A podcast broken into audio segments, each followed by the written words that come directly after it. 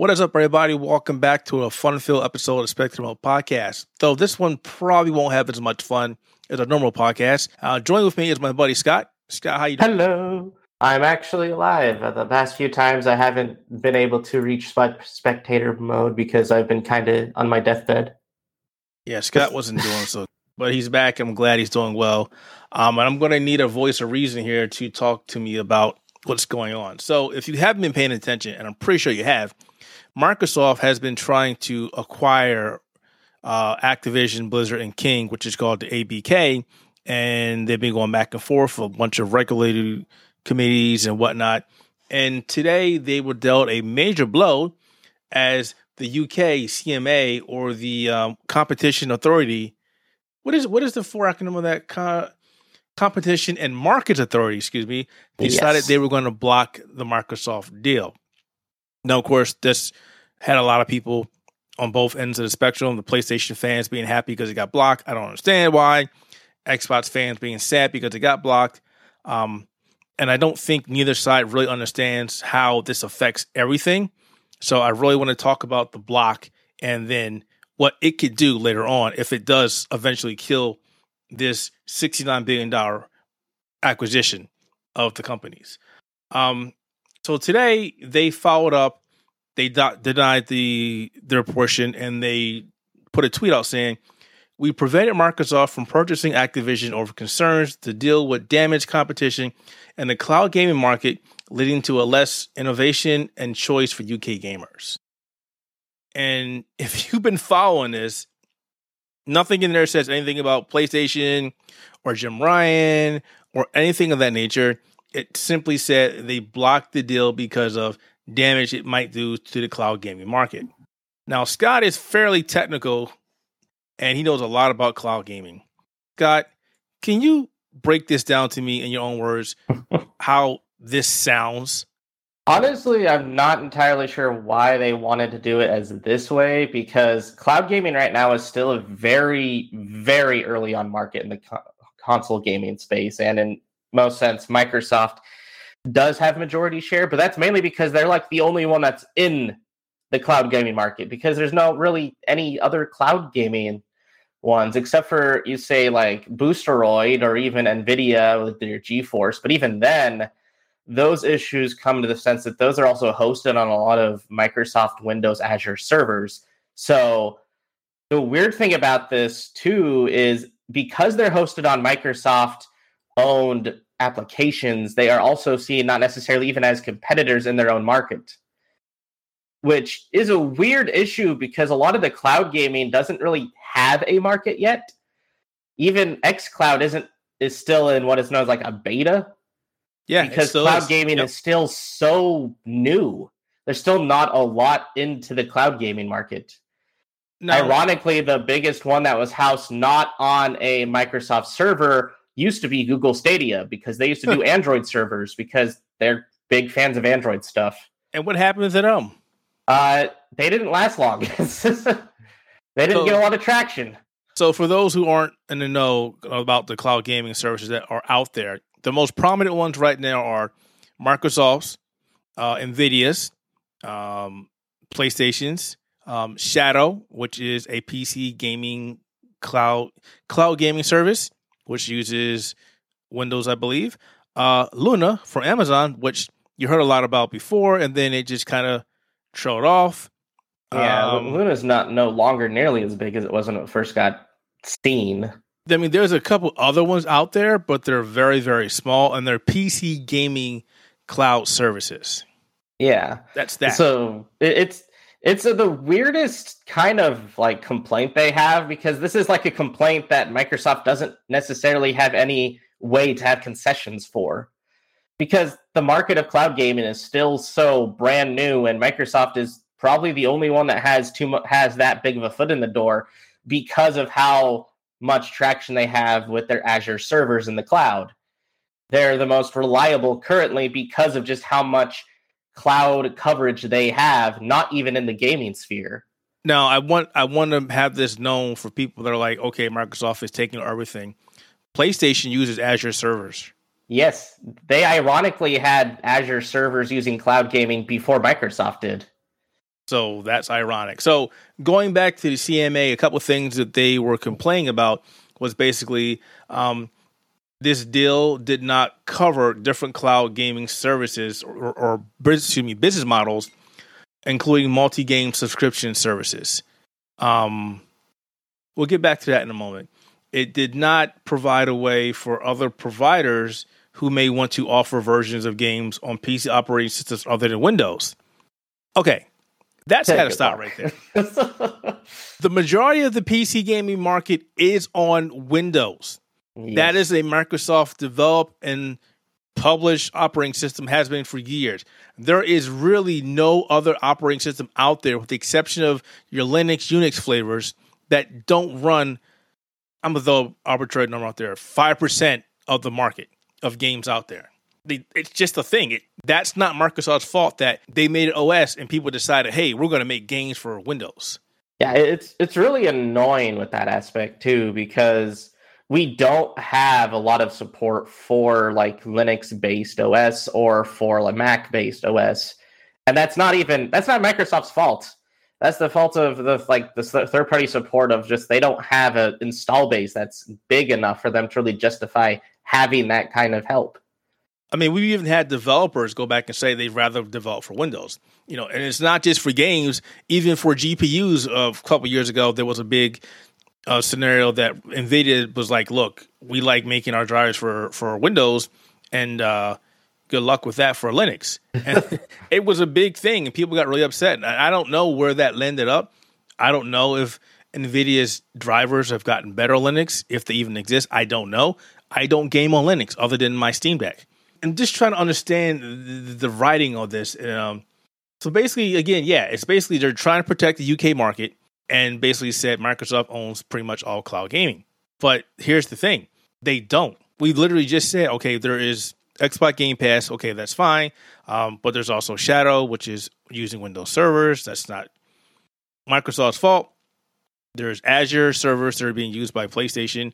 That's not Microsoft's fault. I mean, the, like like Scott said, the, the cloud gaming market is in its infancy. It's so the fact that we've only got like four or five major players in this market, and I wouldn't even call one of them major. It's not the fault of Microsoft. You know, Mm-mm. if you put out a, an OS that everybody uses, that's the thing. If people are going to use it. That's not my fault. It's just like I work in IT, and most people like using Dell's PowerEdge servers because they're reliable. Is that Dell's fault that they make a good product that everybody wants to use? It doesn't make any sense. They blocked the deal because of cloud gaming, which isn't any part of this deal. It wasn't what PlayStation was complaining about. It wasn't what Nintendo was complaining about. It just they just t- decided to go. Oh, by the way, cloud gaming. Hmm, Microsoft is pretty much the, the main market in this. Hmm, uh, we're going to deny this because of cloud gaming.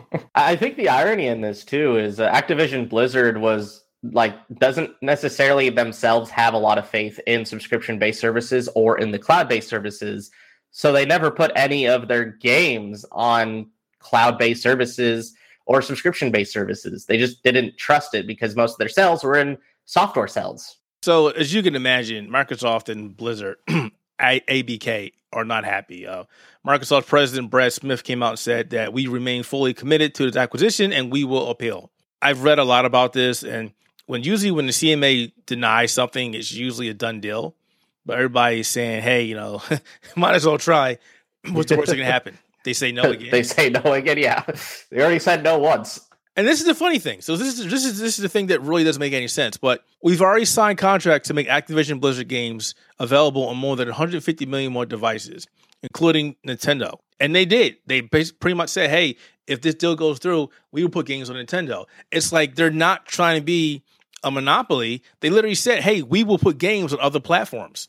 We told PlayStation we would not take our games off of, of PlayStation, and then of course Activision Blizzard jumped in because their their stocks just bottomed out. their stocks are very important to them. they came out and said we will we will support Microsoft today. The Competition Markets Authority decided not to approve our merger. Microsoft this isn't news we wanted, but it is far from the final word in this deal. Along with Microsoft, we can and will contest this decision. Of course, you know, this can take up to three years. Yeah, it can take a bit. And th- there's a lot of weird ideas people are getting where they want to basically have Microsoft set up a like Microsoft UK thing to be like a weird supersede to be able to supersede not necessarily CMA ruling, but to be able to operate uh, Activision Blizzard stuff, but not under Microsoft, but under a different UK Microsoft like shell company. Which Blizzard did try to do that in like China for a while. work out well. That did not work out well. No. and what happened at the end? Blizzard was like, Um, we're done. now We're they're getting stuff." sued by their old shell company. You know, if I was Microsoft, I would look at this and go, okay, since you want to protect the UK market, how about this? We will not bring any Xbox Game Cloud over to the UK market. And then when your people get mad and say, how come we don't have, you know, cloud gaming over here? We can go, well, your regulatory companies committee said not to bring it over here. So we chose not to bring it over there. I mean, that's the easiest out. I understand Microsoft wants to provide everybody with access to the games, which I applaud, but there are some battles that you just can't win. I see this one, this one as a battle they can't win. I would just pull it out completely. You don't want us to have it over there? Fine. We won't do it. If you want to protect the interests of your market, then you don't need it over there.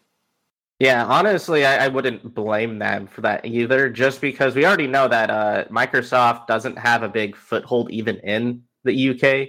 They have a very small presence in the already small presence of the gaming community there. Yeah. So I don't know if it'll affect too much. I mean, obviously, you're going to have a lot of people who won't be very happy if they continuously don't give out, like, say, Activision Blizzard games. Because even though Microsoft may not be popular, they still have popular titles that are in the UK. And I also wonder, you know, I'm just playing devil's advocate here. If the deal gets blocked, say CMA has blocked it, and then the other UK market decides, I forget what's the other one, they decide to block it, then Yeah. the deal is pretty much dead. But if it goes forth and they don't block it, then the deal goes through. But say it gets blocked, what do you think Activision will do? I mean, they've already seen the shenanigans PlayStation's been doing. They weren't happy about that. It's like, okay, fine, the deal didn't go through, but guess what? We're not putting anything out on PlayStation at all. I doubt they'll do that. Or the backroom I deals that don't we think gave you they'll be going. doing the backroom deals. Yeah. I don't think they'll be doing the like exclusive DLC for a year like they have been doing before. And they shouldn't. They really shouldn't. I mean, honest, I never liked that in the first place. I never Yeah. liked that. They had a PlayStation access to something that people on the PC or Xbox didn't have for a year, if ever. And I don't think that any platform should have that kind of exclusivity. I don't like yeah, I don't, I don't like that kind of parody either. I don't like when we have, say, Marvel Avengers, where PlayStation has a character that none of the other characters have. So it's just kind of like weird because it also means development teams may not give the most attention to that version itself, which means some support could just go by off the wayside. So it's like, okay, so maybe PlayStation has the best parody version of this game, but that's only because the developers only care about this version of the game and not the other version. So it's not necessarily about one running better, it's about developers giving one more attention than the others. So, getting back to this deal, if the deal does not go through, Microsoft has to go and pay Activision Blizzard King ABK was it three billion dollars? Pretty Yeah. much a uh, we're sorry it didn't happen. Here's Sorry, $3 it didn't go through. yeah, the, here you go for your for your troubles, and and we go from there. But the downside to that is also is we don't see a possible reform of Activision Blizzard, which is what everybody wants. Kotick will still be over everything. Yep. And we'll still hear about the harassments and all that fun stuff that everybody really wants. Everybody wants Phil Spencer to come in and clean house. Everybody's been talking about that for months. Please come in and fix this. Yes. And it's just like, you know, the UK, the CMA has not been paying attention to anything. Again, wrapping around to the fact that they said cloud gaming, not about a monopoly, not because PlayStation wouldn't get games, it's because of cloud gaming. Yeah, it, it- it's wonky because even in their like most of their details of the case, they did talk about how console competition wouldn't be negatively affected. So it's weird that they decided to put their fist into the cloud gaming sphere as this will be affected because sure it could be affected, but there's so much unknowing and uncertainty when it comes to the cloud gaming like community that it's just that there's no way of knowing one way or the other if it was going to hurt or not. And odds are Activision Blizzard probably won't go to nearly as many cloud based services without Microsoft trying to push them on other cloud based services. Because they don't care. yeah. And they they've no they've mentioned how much how much they don't like like subscription services, how much they don't like cloud gaming services. So that, that that's just like it's not gonna help the cloud gaming service because Activision Blizzard's not gonna put their games on the cloud either way.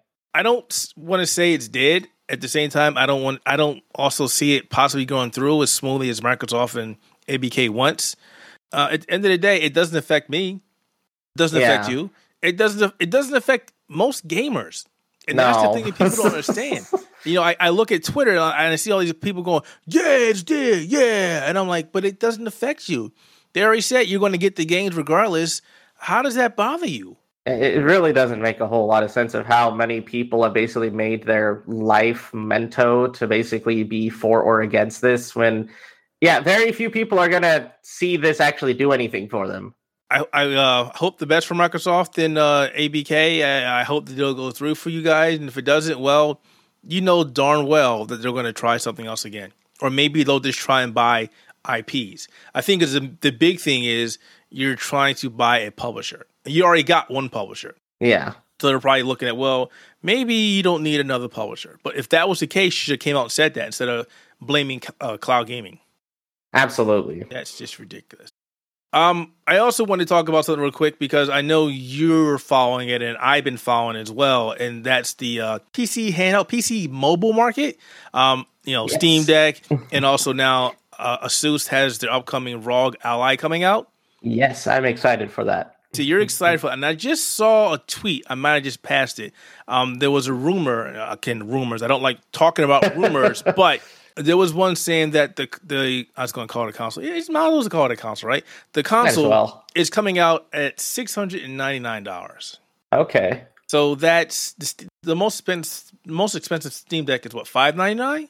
Yes, so hundred dollars more than the most expensive Steam Deck. It does make me wonder because there should be two different SKUs for the ROG Ally because they have two different GPU chips.